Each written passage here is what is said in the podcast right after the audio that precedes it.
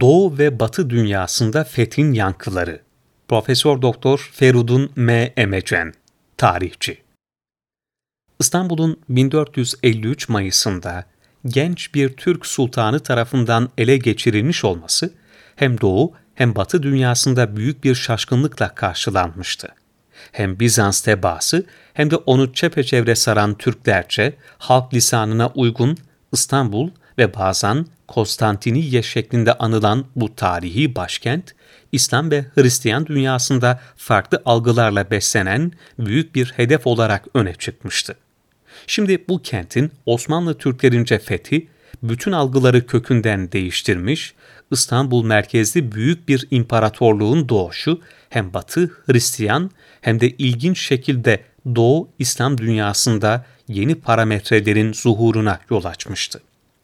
Gerçekten de özellikle İtalyan şehir devletlerinde ve papalıkta şehrin düşüşü büyük bir şaşkınlık ve ümitsizlikle karşılandı. İlk haberler Venedik idaresindeki Mora limanlarına ulaştı. Bunlar fetih haberini Karadeniz ve Akdeniz'de büyük bir ticaret ağı kuran İtalyan devletlerinin başında gelen Venedik'e ilettiler. Derhal toplanan Venedik senatosu öncelikle ticari bağlantılarını ve kayıplarını düşünüyordu. Ancak durumu Hristiyan kamuoyuna ve diğer devletlere de bildirmekten geri kalmadılar. Az sonra vaziyeti kabullenip Osmanlılarla ticari menfaatleri gereği anlaşma çareleri aradılar. Venedik gibi Cenovalılar da büyük bir panik içindeydiler. Onların durumu Venedik'ten daha farklıydı. Çünkü Galata'daki kolonisinin akıbetinden endişe duyuyorlardı. Galata artık Türklerin kontrolü altındaydı. Üstelik Karadeniz'deki en büyük kolonisi Kefe'de tehdit altına girebilirdi. Milano ve Floransa Cumhuriyeti, İstanbul'un düşüşüyle durumu sarsılan Venedik'e olan düşmanlıkları sebebiyle gizli bir sevinç içindeydiler. Floransalılar Fatih Sultan Mehmet'le iyi ilişkiler kurdular. Onun nezdinde en muteber İtalyan devleti oldular. Napoli kralı ise bin dört yüz elli dört yazında diğerlerinin tersine Hristiyanlığın intikamını alacağını, bir haçlı seferi düzenlenmesi durumunda seferi bizzat yöneteceğini ilan ediyordu. Diğer Avrupalı prens ve kralların da kendisine örnek alıp Türklere karşı harekete geçerek bu kafirleri Avrupa'dan atmaya ümit ettiğini bildiriyordu. Fakat bu sadece lafta kaldı. Papalık daha açık bir politika izledi ve Hristiyan güçlerin toplanarak yeni bir haçlı seferi hazırlaması gerektiği fikrini ciddi şekilde ortaya attı. Papa otuz Eylül bin dört yüz elli üç'te resmi bir beyanname hazırlayarak Haçlı Seferi ilan etti. Krallara çeşitli temsilciler yollandıysa da bundan bir sonuç çıkmayacaktı.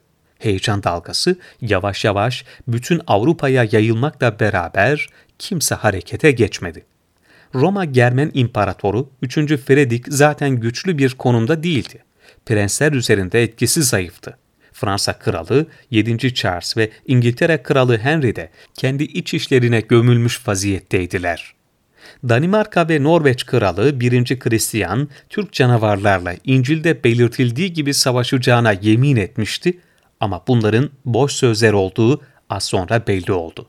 Bir bakıma Macar kralı Ladislas'tan başka hiç kimse Türk tehlikesiyle ciddi anlamda ilgilenir gözükmemekteydi. Fakat Macarların herhangi bir destek almaksızın tek başlarına harekete geçtikleri günler geride kalmıştı. Kısaca İstanbul'un fethi üzerine, Batı'da Türk tehlikesi üzerine bol bol konuşulmaktan, dini telkinlerle Hristiyanlık için endişe duyulmaktan, parlak sözlerle manevi ruhu ikame etmekten başka herhangi bir ciddi işe kalkışılmadı. Bununla beraber Konstantinopolis'in ıstırabını ve gözyaşlarını konu alan mersiyeler, ağıtlar bütün Avrupa'ya yayıldı ve bunlar kamuoyu üzerinde derin etkiler yaparak bugüne kadar ulaşacak olan olumsuz Türk imajını destekledi.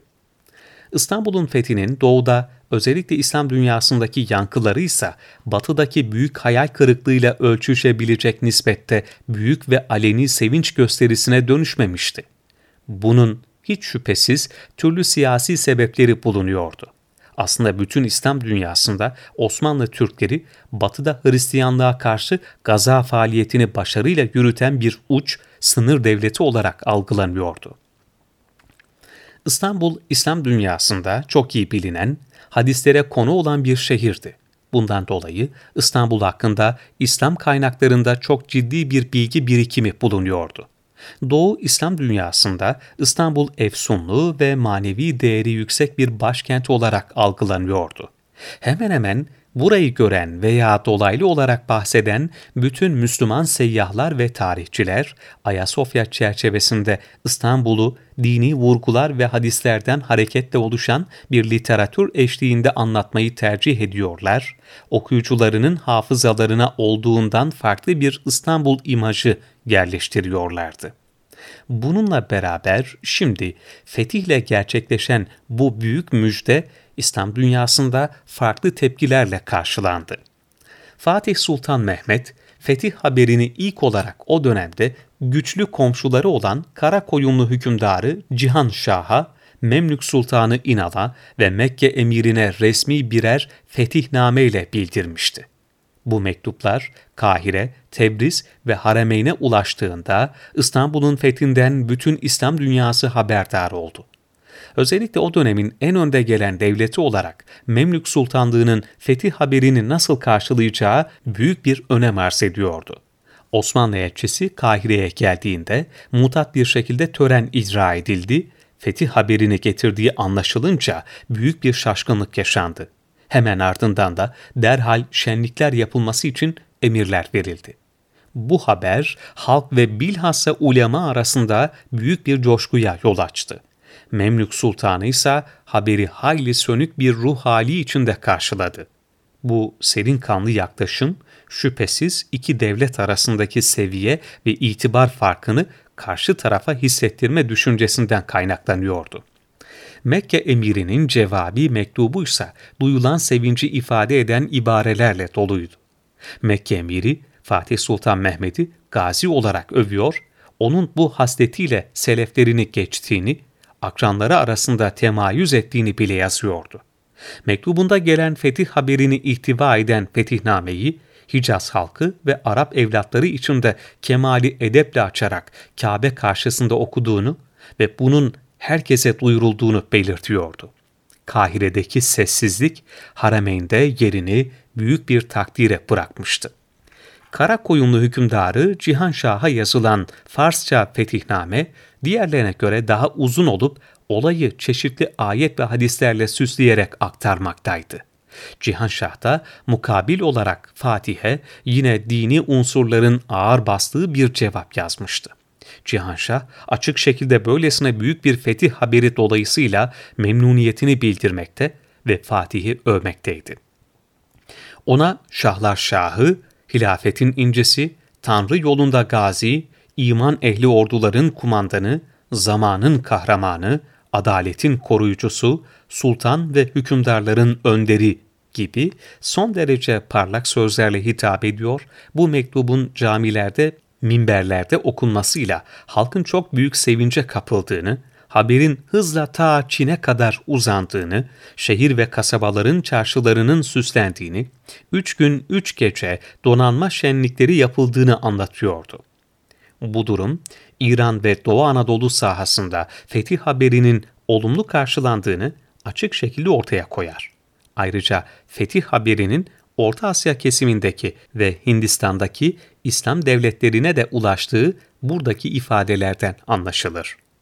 Sonuç olarak İstanbul'un fethi, Batı dünyasında korkuyla karışık bir tehdit algılamasına, Hristiyan hükümdarlar nezdinde ümitsizce yeni bir haçlı çağrısına yol açarken, İslam dünyasında Memlük idaresi hariç genel bir sevinçle karşılanmıştır. Böylece Osmanlı gücü sadece Hristiyan memleketlerinde değil, bütün İslam ülkelerinde de iyice tanınmıştır. Artık Osmanlılar, üç kıtaya yayılmış bir imparatorluğun temellerini atacak ve yeni misyonlar üstlenecek bir çağa adım atmaya hazırdılar.